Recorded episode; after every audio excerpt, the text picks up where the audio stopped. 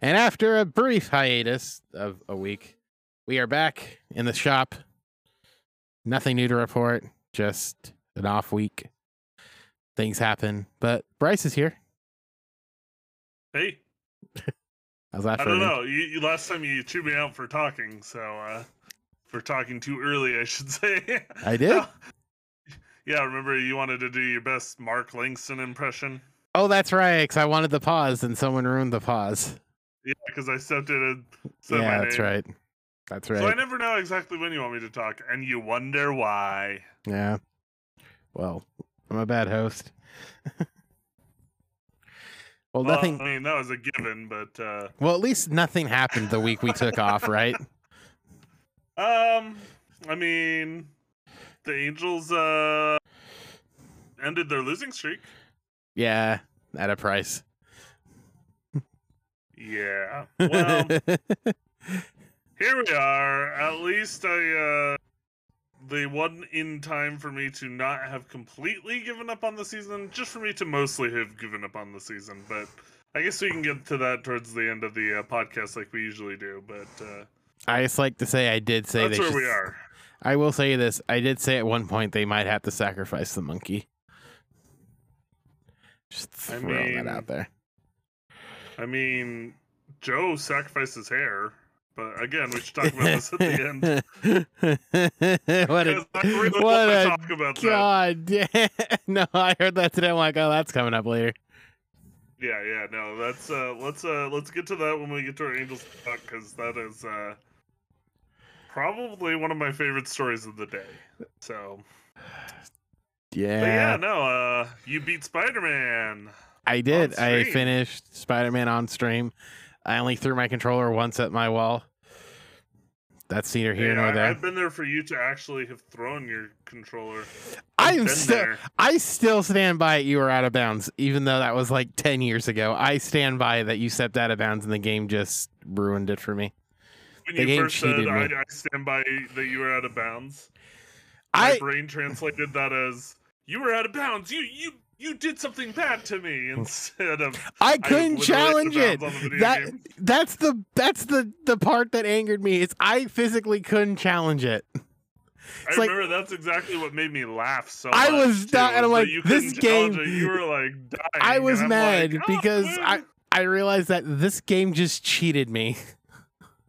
I mean, let's just say this: Austin Collie is the secret weapon. You weren't even Austin Collie. I- You were the Chargers. You were the Chargers, and I was the Colts. Get out of here with that, you I'm filthy pretty- mongrel. I'm- you no, because- filthy mongrel. You no, because I think we both played as the Colts. No, we didn't. You filthy liar. It's, no, because all I know is I had Austin Collie because I remember I kept passing it up the slot, and you kept saying, "How do I stop this?" Okay, I think we've had this discussion that for whatever reason, that version of Madden, for whatever reason, doesn't did not know how to handle like screens at for whatever reason on slot receivers because every time it's split the linebacker, it still does. It splits the two three linebackers. I don't know why. There's no way to guard it other than like a spy. It's funny because I'm still mad. whenever I play Madden video games, I use the screen to like great effect. Usually it's a halfback screen, but sometimes I'll I'll, I'll screen out one of my receivers. But man, you were right. It, it's it's a much more effective weapon in that video game. I can usually, I'll you know I'll throw maybe you know let's say 15 screens a game. 10 of them will be effective for more than 10 yards. Now, if you watch an actual NFL game, screens are never that effective, at least not at that clip. No. They usually get you maybe five, six yards. And then you usually consider that as like, good, cool, we picked up some good yardage. Because you're doing it almost as like a quasi run play, right? So, Oh the yeah, the bubble screens. I mean, the hope is that you can really get like your blockers upfield and and get some good uh yardage out of it but but yeah no it's just funny because i'll use those screens to get like 10 20 yards so yeah. but uh no yeah so how how was the uh ending of spider-man i mean uh it's not Oh, mm, um it- i i think we're i i mean spoiler warning for anybody who hasn't finished the game and is planning was- to play it. I thought it was it, but it, it's been out long enough, so we can talk about it. it was sad. I thought. What what does happen at the end? I've never watched that game to the end. Um, how much have you seen? Let's start there. How Not much? a whole lot. Okay, Little clips here and there, so nothing nothing to know exactly what goes on. so basically, the entire game kind of pools out over. Ironically, and this is what I'm like. Wow, this game was foretelling the future. Um, basically, the main focus of the game is it's in three acts. So act one is like you take down Kingpin, and then act two is um a guy by the name of Mr. Negative, and he wants to take down Norman Osborn because he was an experiment of his and to do that he found out that Osborn basically created a bioweapon called Devil's Breath. So the first like half of the game is just trying to get not let him get it. The last third of the game is Doc Ock appears, who in this game was like Peter Parker's mentor.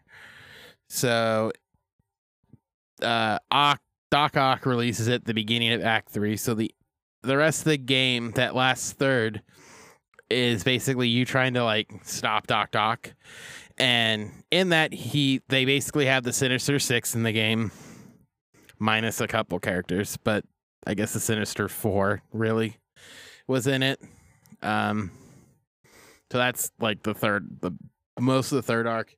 And then the final is just you beating Doc Ock and getting the antidote.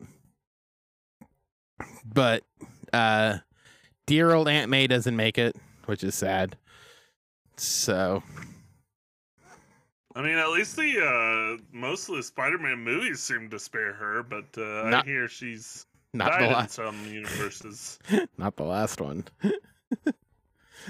yeah, well, I mean, at least at least her track record is better than Uncle Ben. So. Yeah. Yeah, for sure.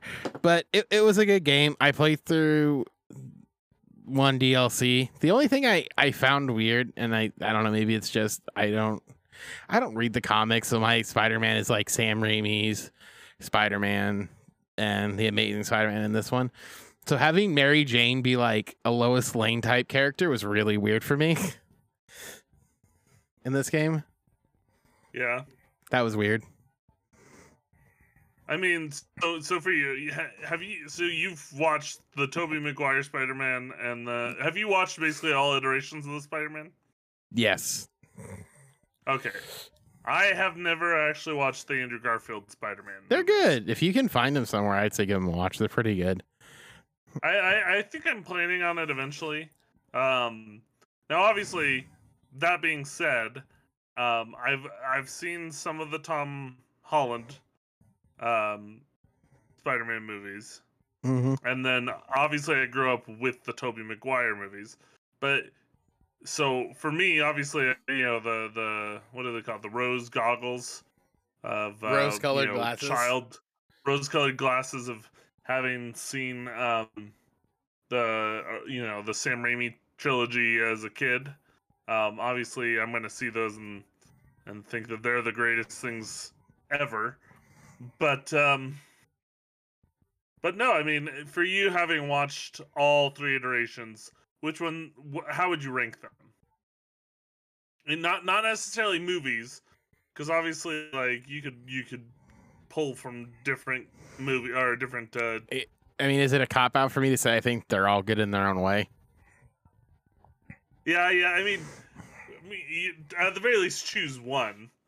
I mean, I be the top I- one. I'm very. I think I'd say Sam Raimi's is still the best, but I think they also had. mm, I I think they had the best villains in those. I think mean- Green. I think Green Goblin, Doc Ock, and Venom were solid.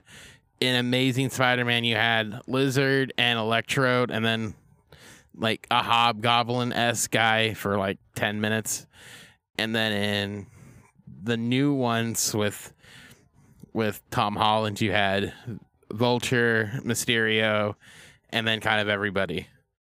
So in terms of like that, I'm like, I think the Peter Sam Raimi's is the best one, but I think that might, like I said, to me, it's just a villain thing. I think the So villains are the best one, So for you, but it's way closer Is- than that. I mean, I, I've heard I've heard Spider-Man Two called basically the definition of a superhero movie. Is I'd that, say is that so. something you would agree with? Oh, Do you- Do you still absolutely. think that holds up the best out of all the movies? I think so. I think mean, it, I think it's I think it's funny because you got Spider-Man Two as like the best, and then you've got the original Spider-Man, which most people will say is a great movie. But then you've got Spider-Man Three in the Sam Raimi trilogy, which is also universally hated. It wasn't the worst of the universally hated. trilogy. See people Okay, give I mean, people people give look three. back on that and look at like all the memes and go, "Oh man, this must have been a terrible movie." people look at three the people the reason why people look at three the in that way is because it for whatever reason especially at that point movies especially superhero films that that come out that had threes the third one was always bad up to that point like you had batman three and four like the three and four in batman were bad were pretty bad the third um superman film back in the 80s horrid so, I mean, look, like track record wise, it's like three's bad. Like, was it that bad? No, it really wasn't. It just kind of wasn't the same. I mean, I'll, I'll say this: I personally always liked Spider-Man Three. It wasn't my favorite, but I always liked I it. thought it was Like, fine. Obviously, there are parts of it that are less. It's not one or two. It's not one or two, but you know, like, not. uh, I mean, Not- I mean, the Tobey Maguire dancing with the emo hair. Yeah, no, that's not. That's a classic, but it's a classic scene. I know, but it doesn't define that whole movie. If you were to watch that movie, you would understand. I think a lot of the people who point out that scene as a reason for why Spider-Man Three is the worst They don't get it. they didn't watch it. Or Yeah. at least not paid attention to it because it's like that seems like only a small part of the movie. It's supposed to illustrate something. It doesn't do a very good job of it or it doesn't do the greatest job of it. Maybe you can disagree with me on that i don't know. But but at the very least it doesn't take up the whole movie. I do think in some ways the only issues i you know looking back on that movie that i have is there is a lot to focus on yeah, you I got I don't know why they did that that Goblin way. Part Two. Yeah, and, it, and um, what was the? Th- and then you had Venom. So you had And and Venom was the like the main is- villain. the sad part is, Venom was great in that. Oh, Topher did a great job. That's the one thing I I I don't think people realize He, is like he should he Dude, could and as- should have had his own spinoff. Dude. In fact, I'm still hoping that part of this whole multiverse thing will allow some version of Venom from Sam Raimi, so Topher can redon that. he did a know, great he he Venom just he just did a great Hardy. up the more recent. You know, that'd be. I mean, I think that'd be great to see two Venoms running around in a movie. He did a great really head. a he just did a great Hardy. Like he did a great Hardy where he's just in the church, just going, "Hey, I want to get revenge on Peter Parker. Like if you could kill him, that'd be great." Like just that know, scene. yeah, I'm like, I'm like, no one understands how simple the scene that is. Just, just sweet wishing for revenge. Like it's a simple concept. And uh, he's probably not the first person in reality to have ever done No, that that's what I'm saying. Like it's like, look at that. Look how classic that was. Ah, everyone's been there. Oh man. But uh yeah, no, um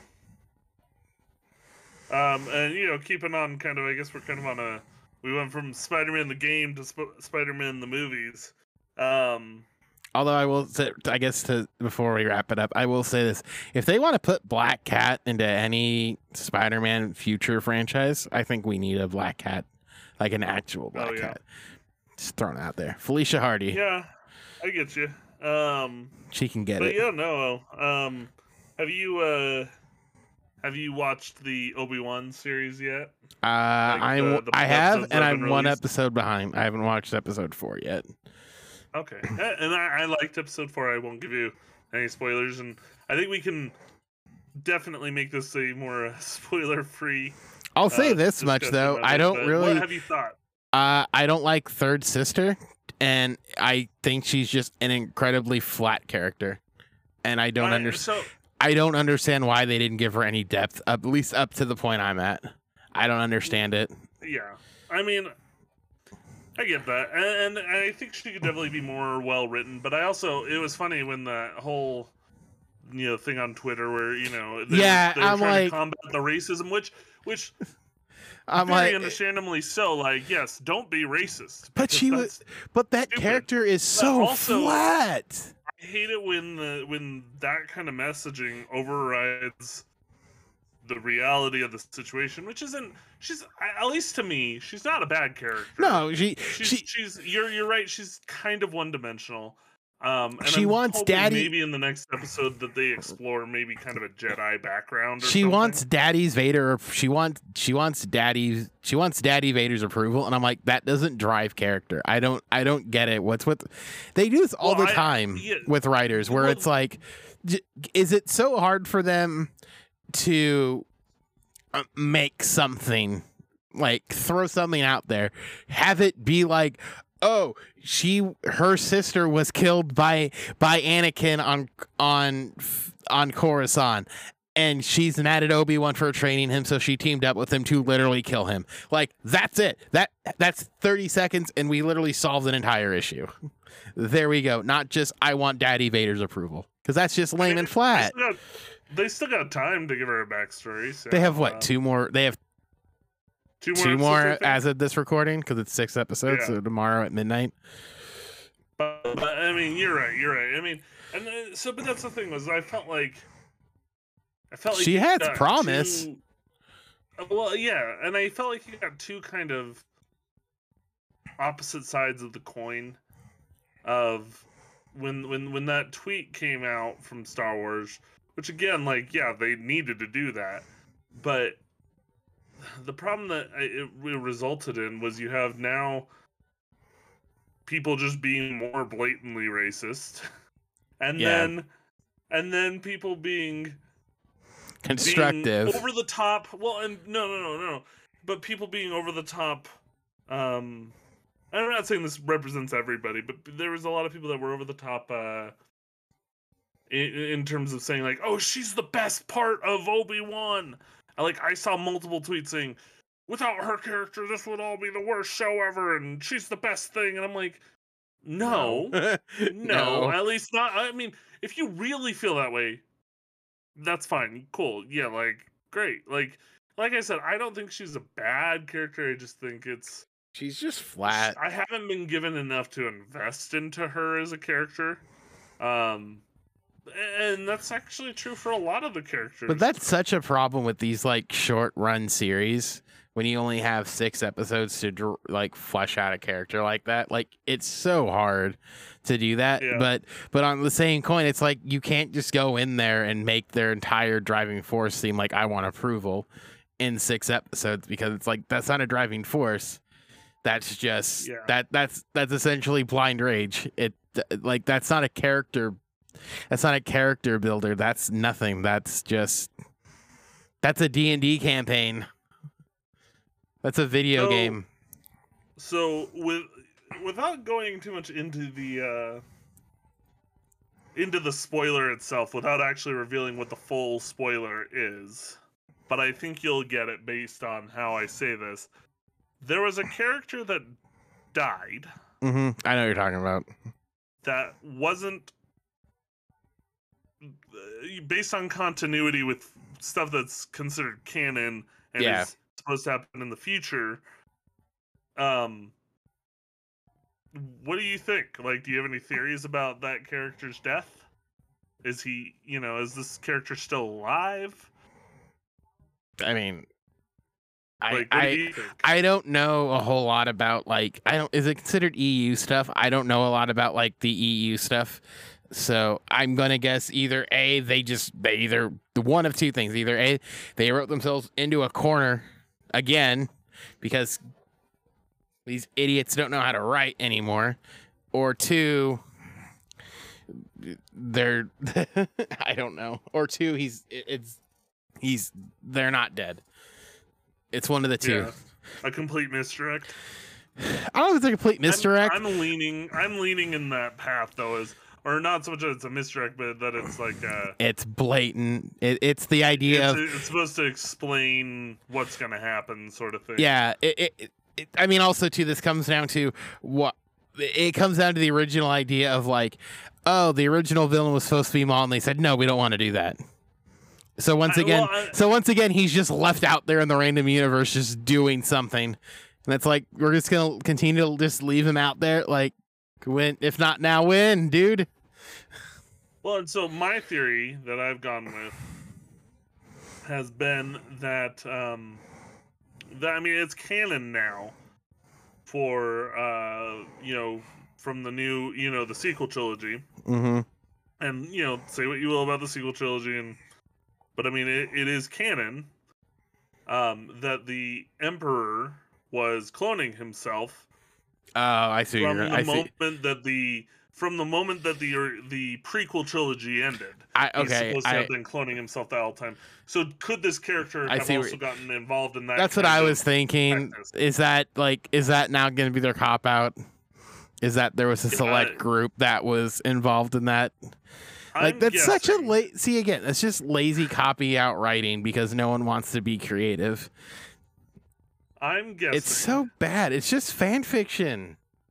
I'm guessing that, and then and I'll and I'll keep this updated as we go along. Uh, you know, as we go along these podcast episodes, I'll I'll uh, if this prediction ends up being wrong, I'll uh, keep it updated.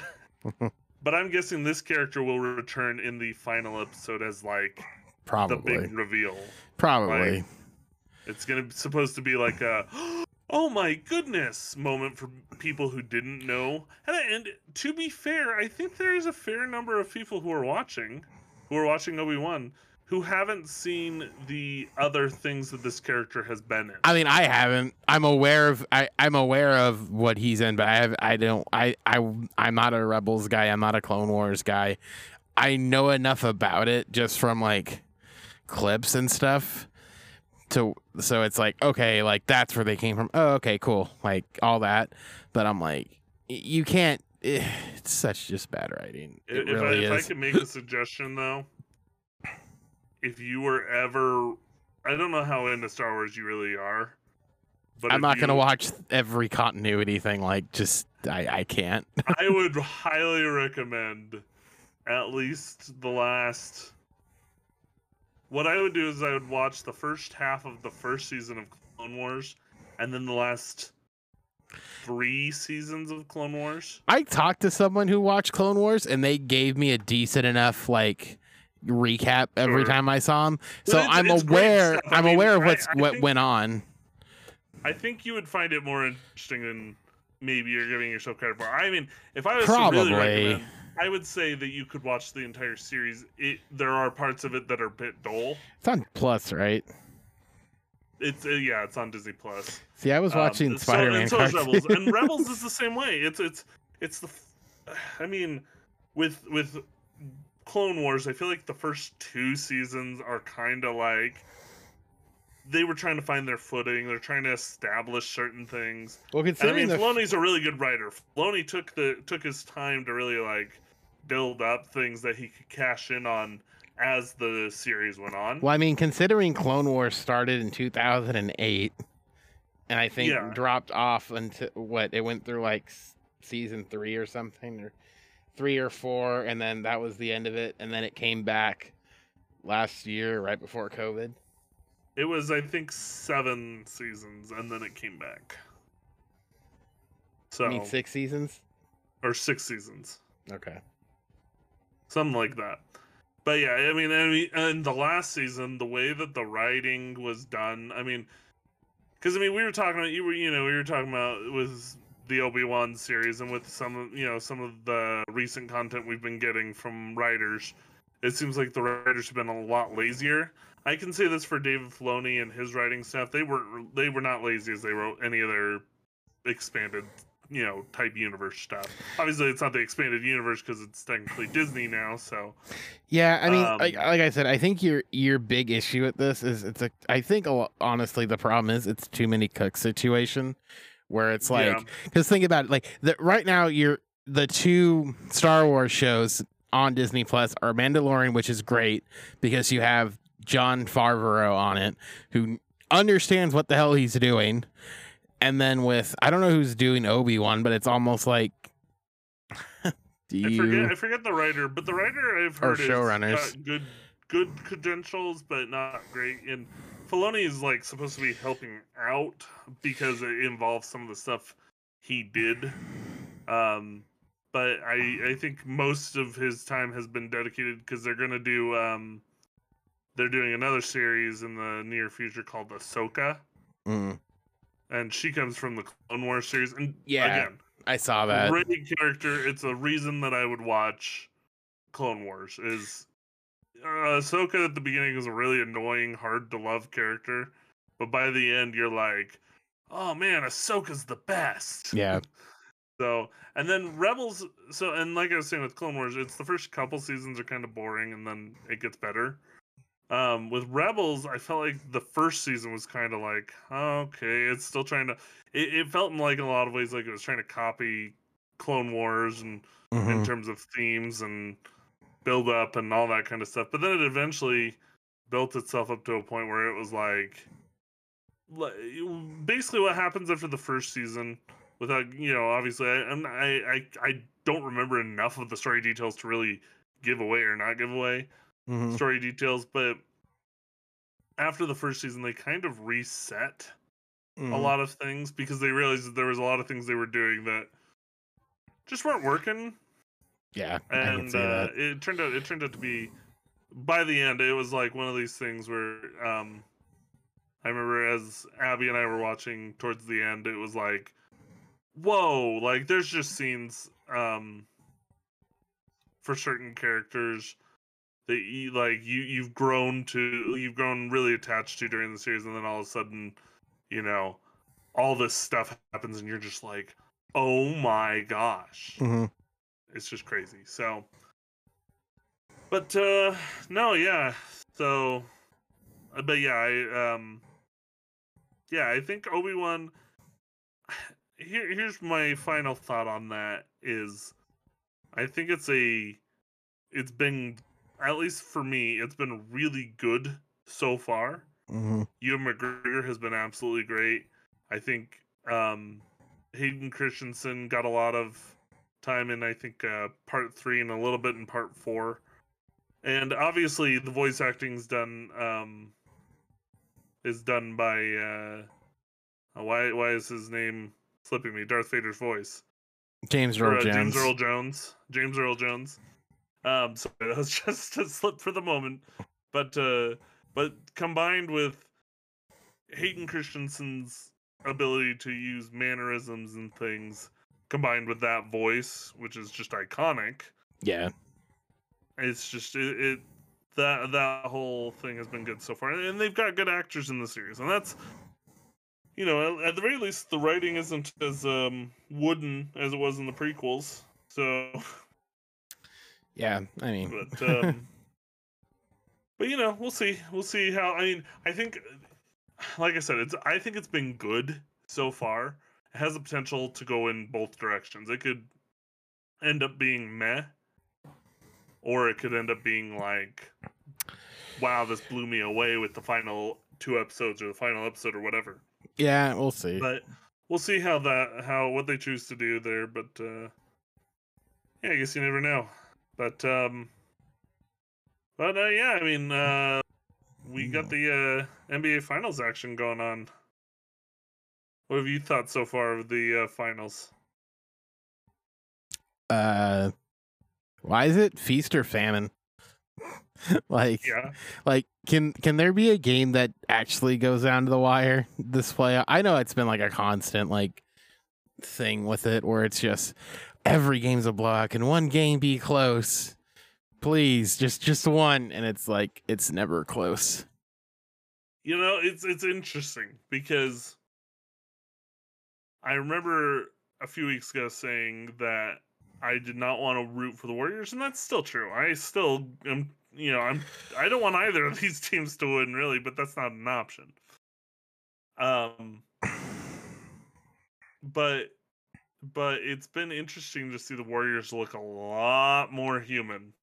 Um, a lot of people are obsessing like, wow, look at this dynasty, and I'm looking at this like, wow, Klay Thompson and even Steph Dude, Curry are starting to look a little it- older. It's like, like, Steph Curry still is great, but it's literally what I heard. older. I heard this today when I was listening to the Dan Le Batard show. It's like it's one of those bits of like, how is this going to end? Oh, with with uh with Steph dragging Draymond to another title. You know, Yeah, like that's what this is going to end with. It's literally going to end with Klay sh- out shooting the Boston Celtics to like to essentially like wield them to a title. Like that that's what this is. It's a matter of can Klay can can Steph outshoot the Boston Celtics? And he's done it three times. Thr he's done it Yeah, three no. times. Like it- it- like what are you gonna do at But this point still, if you're Boston? I mean, he he has cemented himself as not just a Hall of Famer, but just a legend. Um, Draymond Green's a, is a Hall of Famer. like let that sink yeah, in. that's true. That's true. But Steph Curry, because of this series, I think he has cemented himself just as an absolute legend. Yeah, even more Um, so. Yeah, yeah. I mean, he's just yeah. He went from he went from iconic to just you know you know it's kind of like I think for a little while there during some of those finals runs, I think you could have compared his status at that point to almost like Kobe in that year in those years between or maybe even like let's say Kobe just after they lost the championship to the Celtics in 2008 where it's like Kobe's this great player. You know he at that point we I think anybody would that he would he had already established himself as a Hall of Fame player like a first ballot you know Hall of Fame but mm. he hadn't yet, you know, necessarily set his, you know, if Kobe had finished his career with just three rings, just those three rings with Shaq, he would have been remembered as a Hall of Famer, but as the guy who could only win when he had the legend of Shaq. Well, I mean, you've heard But what that. turned what turned around was Kobe became a legend, and Shaq is still a legend, but not quite as much as Kobe because Kobe finished out his career. Uh, well, I shouldn't say he finished out his career strong, but because those last few years weren't good. well, I mean, But you He you've still heard, had those championships where it was like, whoa. Well, I mean, you saw the interview with him and Shaq where he was like, where it's those two sitting down and they're talking, and he makes the comment of like, "I got one more than you," and Shaq goes, "Yeah, and I have to live with that for the rest of my life." Yep. You know, like, I mean, like he even said he's like, "Yeah, when when Kobe won that one, I was ripping up crap in the house." And it's like, yeah, because like it was the one thing Shaq had on Kobe was, "I got one more than you. I don't need you." And then he's like, "Huh, bet I got two without you." You know. You know, Shaq might have been trying to pass that off as a joke, but I think that was Oh, I'm the sure. honest truth. Oh no, no, it's a thousand percent the honest truth. As it as much as those two are friends, it's still the thing of like they still have that. How do I put that? This that rivalry that will that if the, if Shaq was still playing at a high level, it's the thing of like if those two are on a team, they would absolutely win more rings together, simply because like those two would drive each other to like be better. Yeah, well, and I mean, if you look at those years right after Shaq's team, that initial year after um, leaving the Lakers on the Heat was really good, and I mean, they made it to the Eastern Conference Finals year one. Um, but they weren't like necessarily like this team where you're like, oh, that's the team that's going to the finals. Yeah, Um, but then the year after that, they were the team that was going to the and they won. everybody everybody knew and like and i mean the weird thing is is that they only won one um but but i think if you had left Shaq and kobe together obviously it was never going to happen but in some perfect universe where they're able to somehow make amends or or, or at the very least make enough amends At least to- make it work. play together, the Lakers still had a team that would have been able to surround them. Yeah, like they probably. I mean, they both of them have said said years later, like after 04, we should have we should have just worked it out. There was no reason to blow up that team because then they they probably would have. Because at that point, it was basically the Lakers or Spurs, and if the core of that team still stays there, let's say they get rid, they they let's say they still trade Gary Payton to somewhere, they get somebody else. You don't really need Payton. You don't Malone retires, whatever. Oh well, they go back in 05. They run the West to at least San Antonio. Do they beat San Antonio? Maybe. The only other team that would give them problems is the Spurs that or the Suns that were what? Oh about the same time, like 05 to like 2000 and what? 8 or 9 with the 7 second offense Spurs or Suns rather. So I mean Those that could have been some incredible series too. so then you have so then realistically at that point you have basically three teams, two in the Pacific that are just gonna run shop. You know, then it then it's like okay, you still have Shaq, like how does Shaq handle like Amar'e? You know, it, at that point. Like they're gonna clearly they probably I don't know if they'd still attack Shaq at that point with Amar'e, but I mean I guess it's interesting because like Shaq would get absolutely winded running up and down the court. Yeah, but then if if any if this had happened that way, we would never have gotten the big cactus. That's true. Shaq on the Suns is one of those things where you That was forget about weird. it until you remember and you go, oh yeah, oh, huh? yeah, that happened, huh? That was the weird part of Shaq's career where he just went from team to team. Where it was like he went from the Heat to the Suns to the Celtics to the to the to the Cavs, and it was just Oh, like went- he- that's yeah, weird. Didn't he go? Wasn't it Cavs to Celtics though? I think I it was, was the other way around. Suns, Cavs, Celtics. No, I'm pretty sure he retired as a. let me look. I don't know. Let me look this up. Let this. This is uh This is worth looking up, I guess. Uh, Jack. Let's uh, Google that and. This is NBA reference. Yeah, he he retired with the Celtics. So Oh uh, wow, Magic, Lakers, Heat, Suns, Cavs, Celtics. that's funny. That's that's nutty. That's nuts. He's wow. He left Miami right when they got LeBron. You know what Shaq has done an actually really good job of? Making me forget how good a basketball player he was with how wild he is as an analyst. Dude, he was dominant, and everyone forgets that. This man was an absolute wrecking crew down Well, and- there and for so, Yeah, years. and that, that circles back to what I was saying about Kobe. Is would he have gotten his legendary status if he hadn't won those two last rings? No. Because Doesn't matter though. Shaq had been such a force to get him the three. Um, and and so, but that's what I'm saying with with I think uh, you know, I think he's already done it. But assuming that you know now the the Warriors, as of this recording, they they've got a three two series lead. If the Warriors are able to finish out the Celtics, which you know, obviously, like I said, I'm hoping they do. Um, but if the Warriors finish out the Celtics, I think that cements Cl- or uh, uh, Steph's status is an absolute legend, and you know, an all-time legend. Um,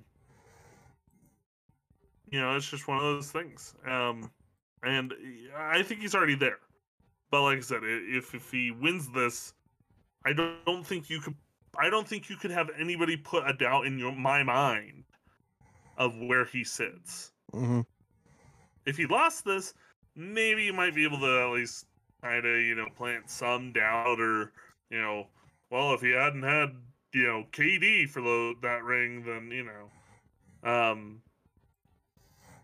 but that's you know that's neither here nor there because first of all, he yes he would have won a championship with or without KD.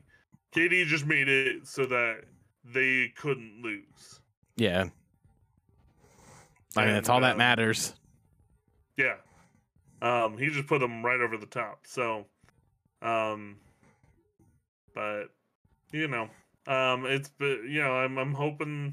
Like I said, I don't want the Celtics to over overtake back that uh, record of championships over the Lakers. I want the Lakers to win the You know, I want the Lakers to win at least like four or five championships before the Celtics win their next one because I'd just like the Lakers to just truly have it and then you know not have any, not have to think about the Celtics anymore as the other team sort of thing. They'd just be a team that plays on the East Coast that we have a bit of rivalry against hmm instead of oh my gosh are we gonna ever have more championships than the celtics in my lifetime Yeah. Well.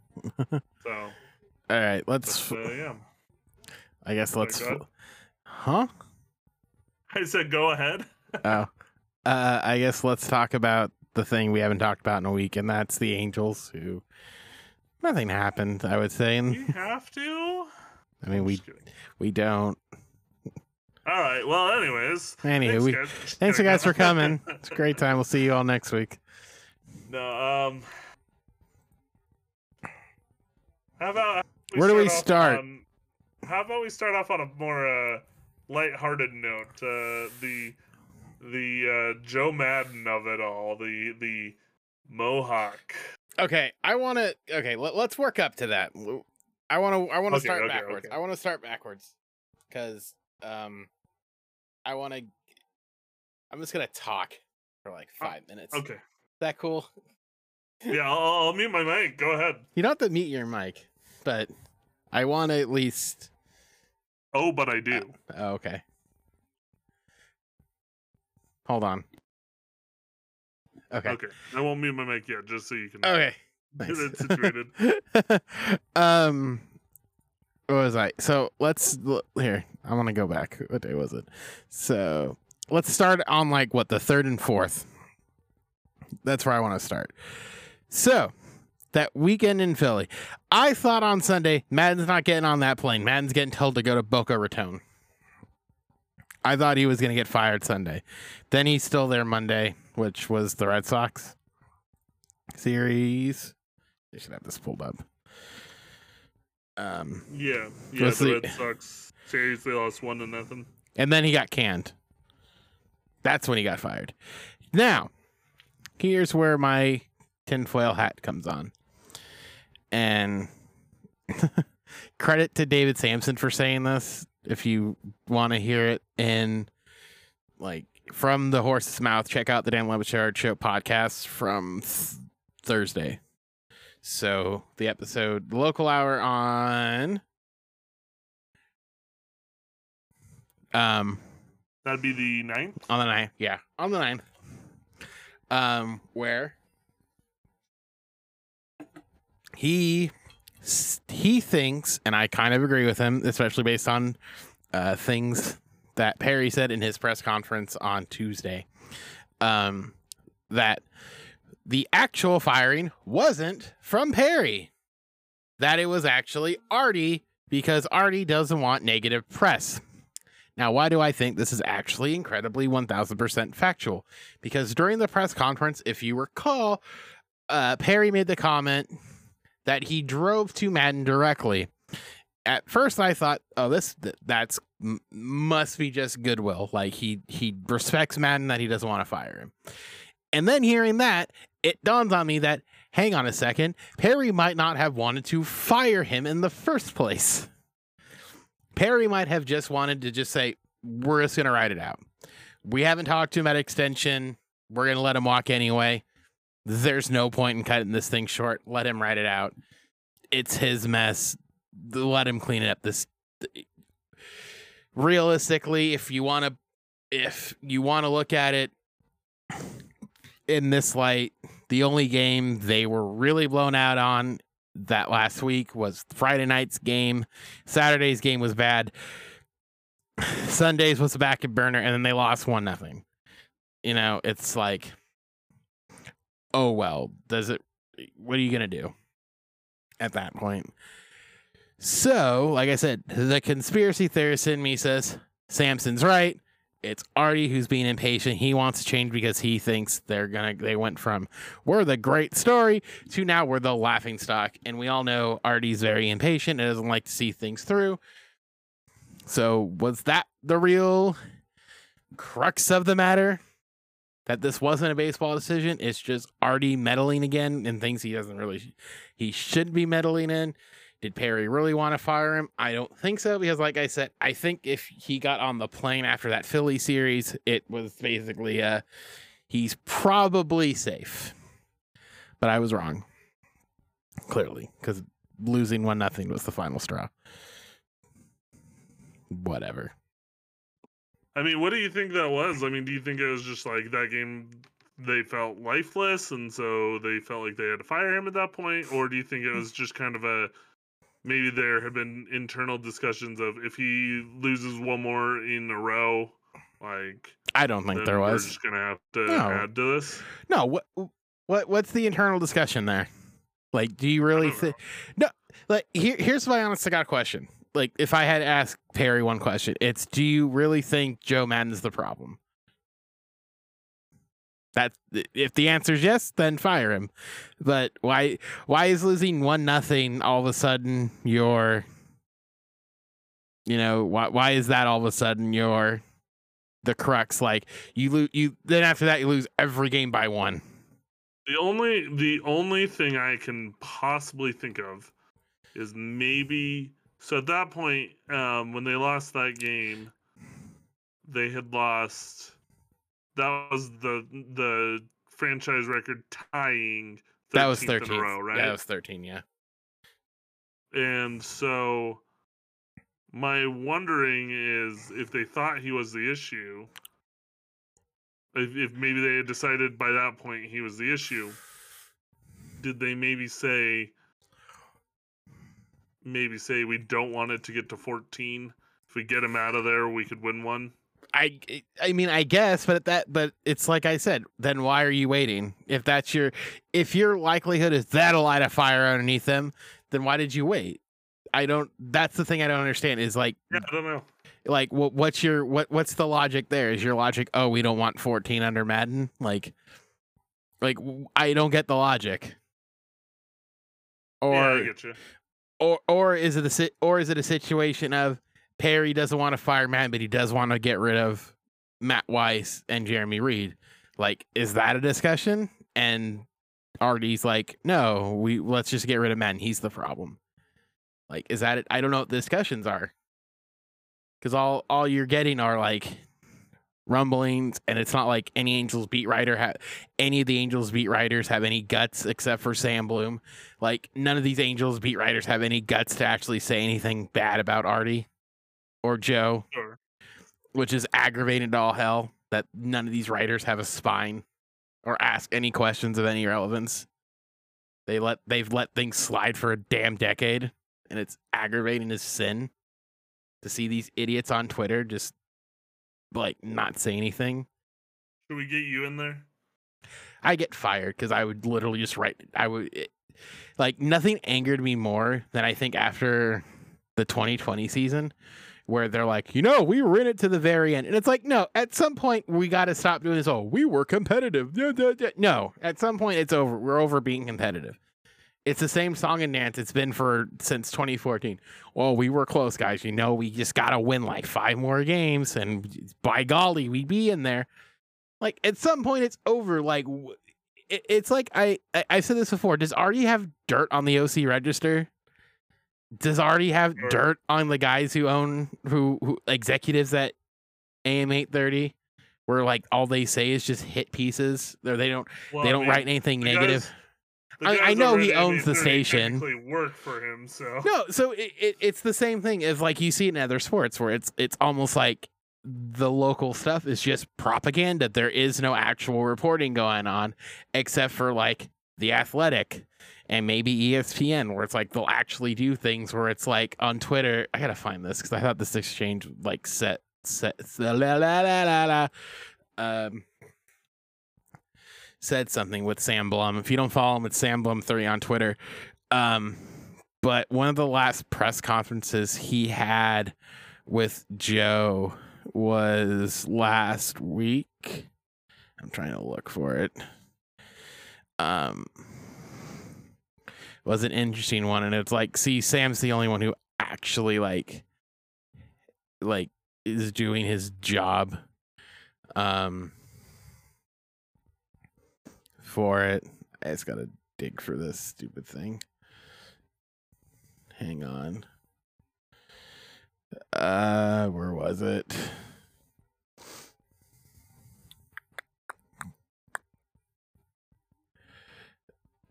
Uh, let's look. Oh, that's an interesting one. So on Jan on June seventh, so this would have been last Tuesday.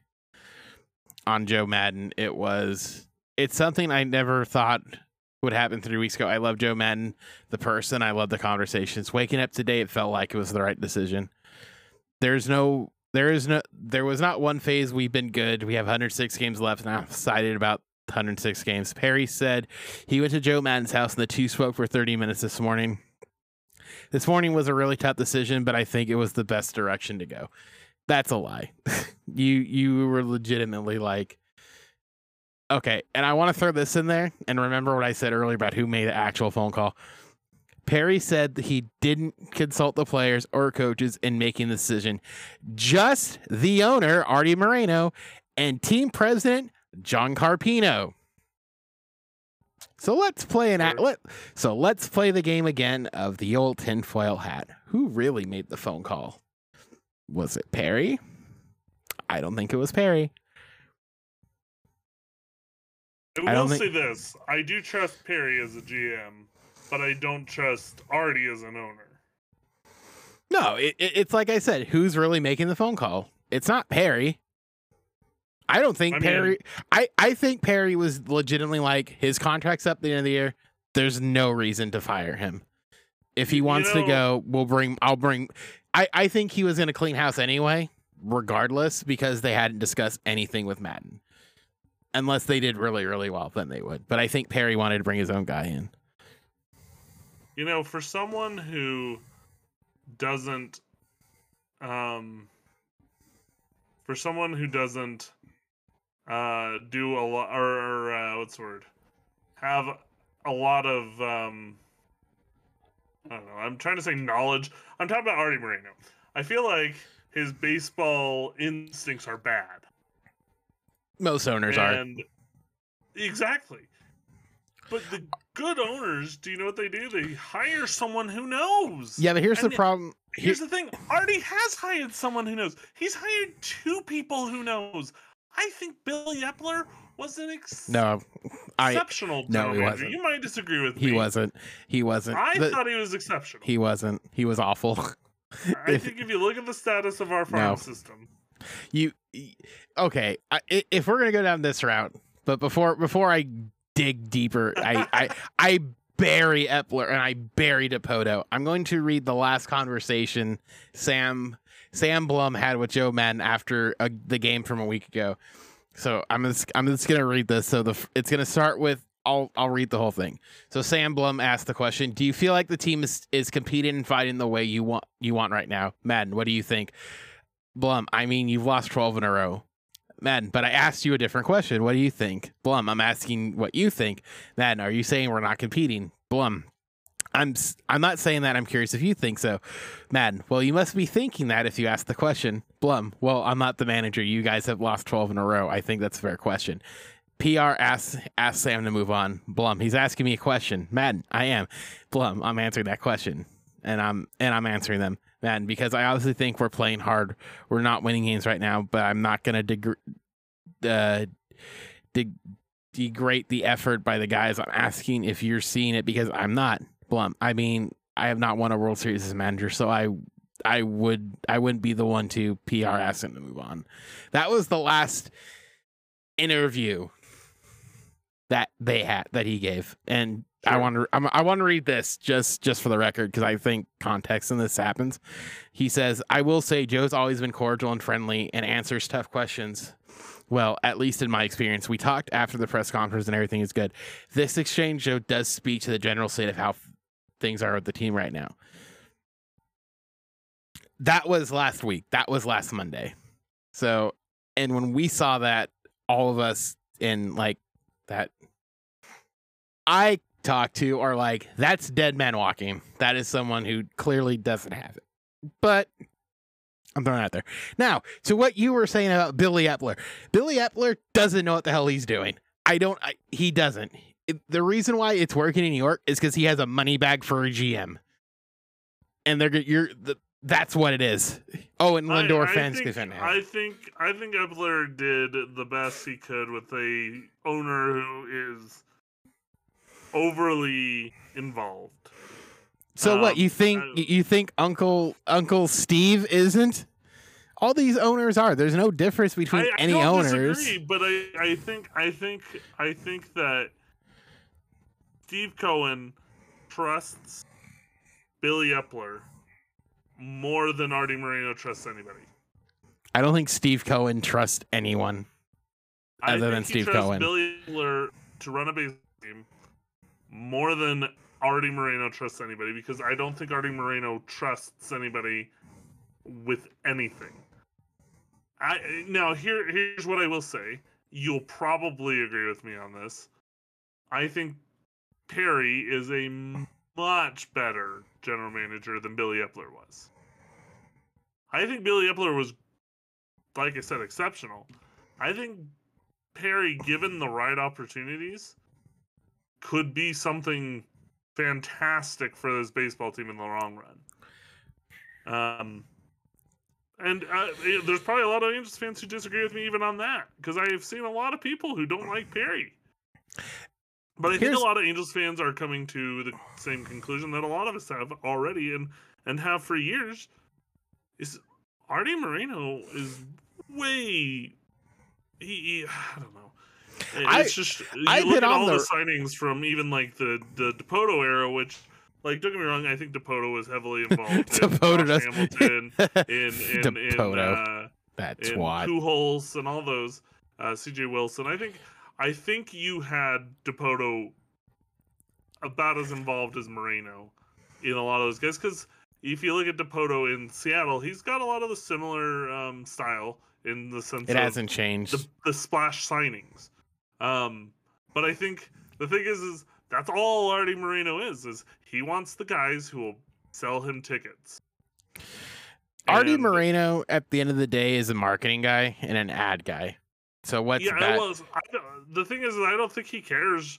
I think he only cares to win a ring, as far as it helps him with marketing. To say, "Hey, we're the world champion Angels." That's all he cares about. He doesn't care about the actual. I want a ring because I helped, you know, set it up.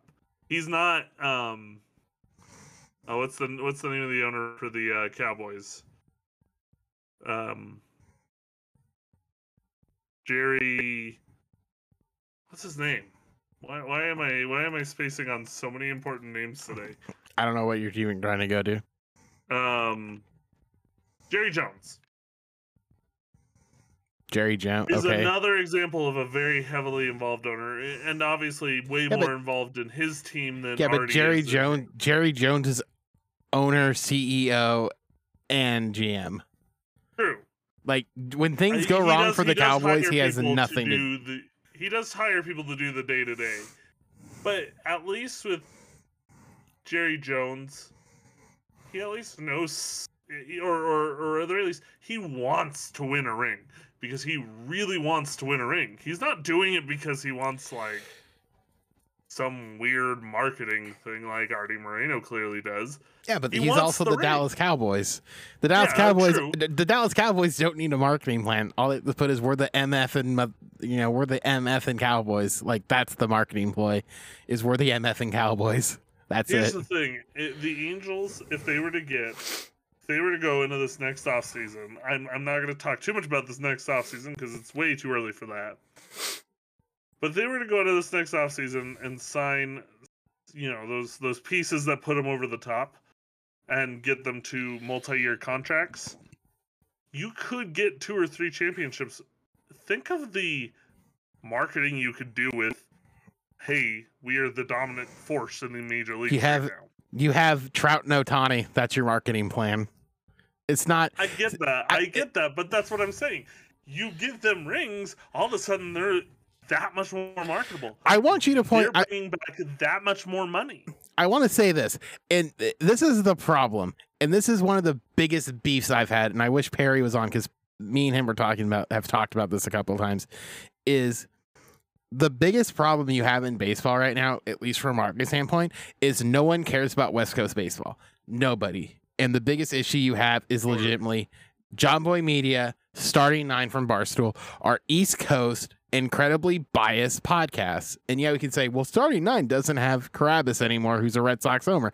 Yeah, it has. They got Jake Arrieta, who sure is is the is basically just the Dallas Braden. I don't know too much about the other guy. I I haven't I don't follow him, so I don't know if he has a bias. But Jomboy and Jake are Yankee homers. They admit they're Yankees homers, and all they've done when it comes to the Angels is all they do is kiss Shohei's ass because they want him in pinstripes, and ESPN wants him in pinstripes.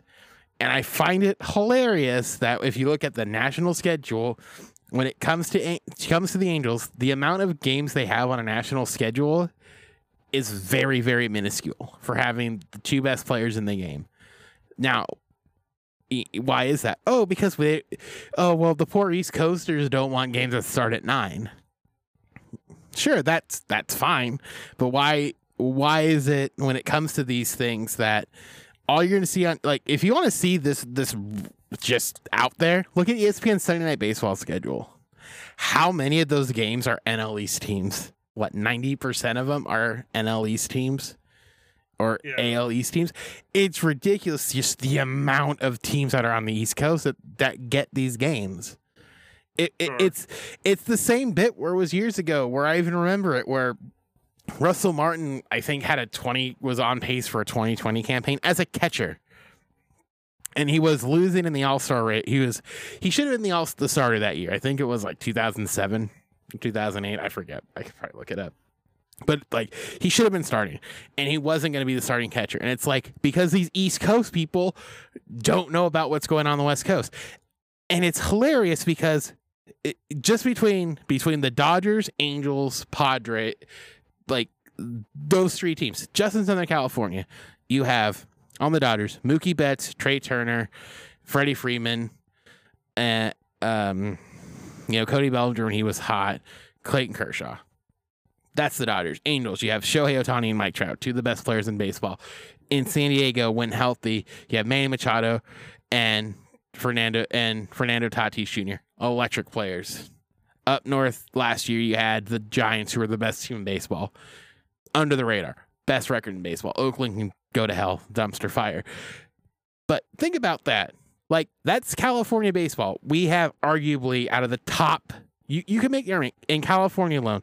We have between even Rendon. I forgot Rendon, but like between Shohei, Trout, Freeman, Tatis, Betts, we have five of arguably the top what twenty five players in the game, all in one state, all within two hours of each other and they get you they go under the radar they're going under the radar because everyone refuses to talk about it. Everyone. But you go on twitter or anywhere what do you see? Oh yankees. Red sox. Red sox suck. The only time mlb posts anything about the angels is when their pitchers get blown out in two innings and they're the only team that they do that for. No other team gets it. I don't get it. I don't understand this weird East Coast nonsensical bias that they have. Is Because it? be- because if you live on the East Coast, and I mean, I lived on the East. Well, I didn't live on the East Coast, but I lived in the you know towards the east for two years. Lived Like- in Ohio. Do you just forget Um, there's stuff like on the other side of the Mississippi? Is that really what happens? Like, That, well, to- that's what I was gonna say. It's very insular. Ins- insular. Um, it's very much you know.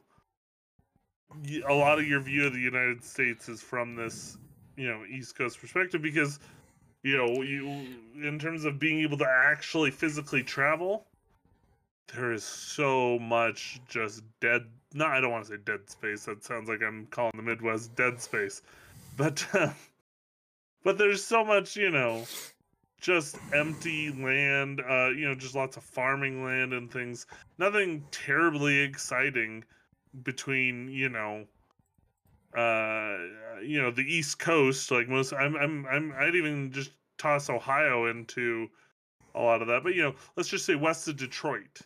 yeah, Um, just to give that, just to give it like a nice border. Anything west of Detroit, Um, there's just not a whole lot going on until you get to Denver and then No, Salt but- Lake. And But I mean, but that's you know, such an obviously issue. If you, go, if you go south, that's Texas, and you've got Texas. But again, like there's so much to go across to get to those places that it becomes such like a. it- but that's such a know. Stupid like, issue. know, growing up in Southern California, um, something I, I I don't think I fully grasped until I was you know living out east is or or until I was living in smaller towns out east is in in Southern California you've got cities you know Ontario, Upland, Chino, uh, Corona, like a lot of these cities are just interconnected. Um, and, in, in a lot of these cities, at least on the borders of the, of those cities, the, the lines get a little blurred because it just keeps going. Like yeah, when you go from Chino into Ontario, you don't think, "Oh wow, I'm in Ontario now." no, I drive through. You just cross the line and you're still there, and you're like, "Oh wait, yeah, this is Ontario now, right?" yeah, Like, I drive you have to remind yourself where you are. yeah, I drive through th- three cities. I think technically when I go to work, Yeah, but but it doesn't necessarily. But like, so like, if you I don't. I wouldn't were to live out east, you would understand that like these cities are are are, are um Are they their own? out. yeah, they're their own thing. yeah, and so and so, but like, When you have friends that say they live out in the middle of you know BFE, you know, And like so, they they but- mean that. but so like the Hmm. East Coast. So like what I said is representative of a lot of parts of the East, but the East Coast is city after city after city after city after city. It's all interconnected. Uh huh. and so it's easy to forget, you know, the Anaheim Angels or Los Angeles Angels, whatever you want to call them. I'm not saying you have to remember them. I I, I, I uh, but that's what I'm, I'm saying is, is when you go to do your so like ESPN lives out on the baseball or lives, no they. I mean, on the East I Coast. I get that they're based. so that's where their that baseball teams yeah, they're thinking I of I mean, are the Yankees, the Red Sox, the Phillies. The, Yeah, but you're based. you know. Yeah, you, you're you're based in Bristol, Connecticut. Sure, I get it. That we're like we want to give treatment to you know to these teams, but well, it's just on- easy. no, I know it's easy, but it's like in my head, it's like the same logic of when. How do I how do I say this? It's the same dumb logic of of somebody saying, "Well, baseball's dying," and it's like, yeah, of course, baseball's dying. You know why baseball's dying? Because no one knows how good baseball is east of the Mississippi or west of the Mississippi.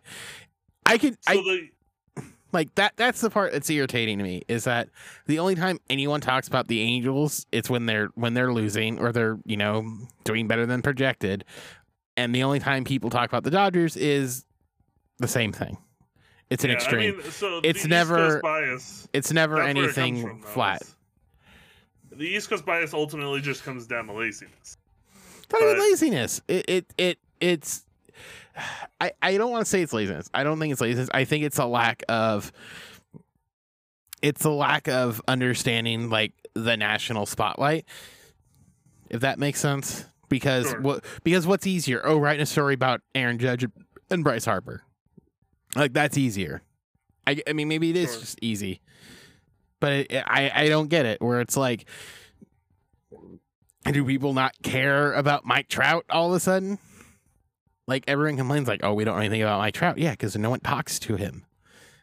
like, you know, Yeah, like it, it, it's the stupid argument.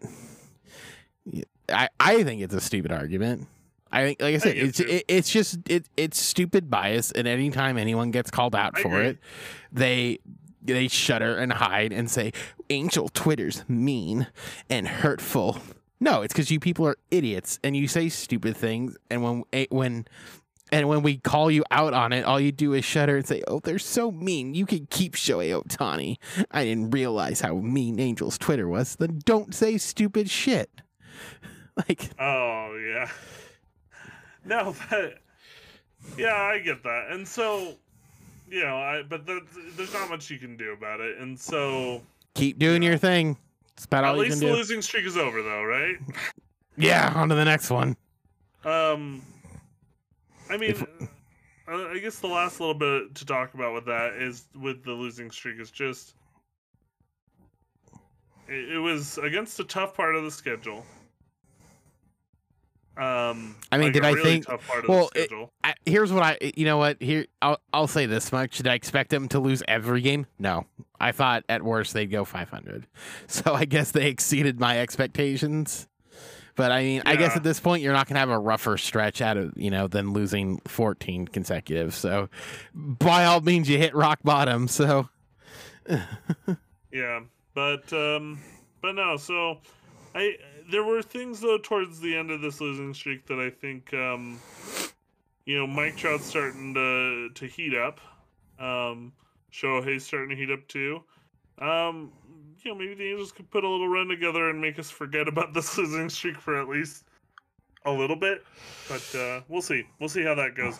But uh, like we talked about, just though, as our last uh, probably little thing that we want to talk about is uh, how about the Mohawk? Obviously, I don't think anybody's actually seen it. I don't think he has hair at this point. Though what a random nugget. I mean that. I mean that I mean, sucks, but so it's he- like so. For, for Maybe- those of you who are listening who don't know the story, maybe that's why he got fired. he didn't know he was getting fired. yeah, maybe maybe he didn't know Hey, he was man. getting fired, and so he shaved his head into a mohawk, thinking that at that night's game it would shock his players so much that it was going to get them riled up and ready to go.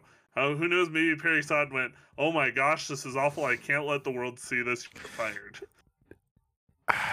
but it was just so. And what's funny is, I so I live in Utah, and the sports guys out here obviously they they almost never talk baseball. Even the bees, they don't really talk too much about. They they'll occasionally bring it up, but for the most part, they don't really talk baseball because that's not what's really. yeah, it's minor league. Yeah, it's basketball, I guess, and beat. Um, it's and then basketball and, college football. yeah, then you got the you know the Utes and the Cougars. but um but even they so they do this segment called the good the bad and the ugly Oh no. Oh no. and their bad story not their ugly story oh, but their bad story was joe maddon's mohawk I, Yeah. didn't, I didn't actually get to hear what their because it was it was during my lunch break i didn't actually get to hear what their ugly story was but they talked about it and it was kind of funny because uh to hear the espn uh uh what a random bit, thing you know. it, it, it had like such dramatic music and all this stuff and it's just what a what a random little nugget. like how does that what a random how, how does that feel to be though to be mad and, and you're fired and you, you you go to run your hands through your hair and it's and gone. you realize all you have is this mohawk and you're like oh no why did i do this but yeah i Oh, think wow. you're right he probably just turned around grabbed a razor and like, just right. shaved the rest of it off and then uh, the way the the way one radio the radio analyst uh, or radio common the radio person put it here was, um, he says he probably just put on a hat and booked the first flight to a beach somewhere, That's why I said he Um, just went to Boca and just he's chilling in Yeah. Boca. Hawaii or you know wherever. Yeah, he's chilling in Boca. But um, but yeah, no. So kind of a you know light light way to end that Angels discussion. Hopefully, um, oh Christ. hopefully as hopefully as things go along, hopefully uh, Phil Nevin can uh, figure things out and uh, at least salvage the Angels season. That's all I can hope for at this point. I don't think I can hope for any real success, but uh, I don't know. Yeah. Maybe they'll surprise me. Who knows? There's still plenty of it left, so we'll Yep. see. All right, well, that's gonna wrap up this rousing rendition of Coffee with Specs featuring Bryce the Prince. We'll be back uh, next week, same time, same place, maybe. I don't know. Who knows? Maybe we'll try our best. That's all we ever do. Yeah, I mean, uh, I think we're uh, adjusting the recording schedule as time goes along, but I think we might be able to adjust it in such a way that it won't. Uh, Seamless. it won't. It won't. Yeah, it won't break. It, it'll change. You know, maybe kind of how we approach our discussions because it'll be further out from the day that it's posted, but maybe it won't uh, ruin everything in terms of how our schedule goes. Yeah. Who knows? We'll figure it out as we go, as we always do. But uh, have a good one, and we'll see you all next week. Bye. Yeah,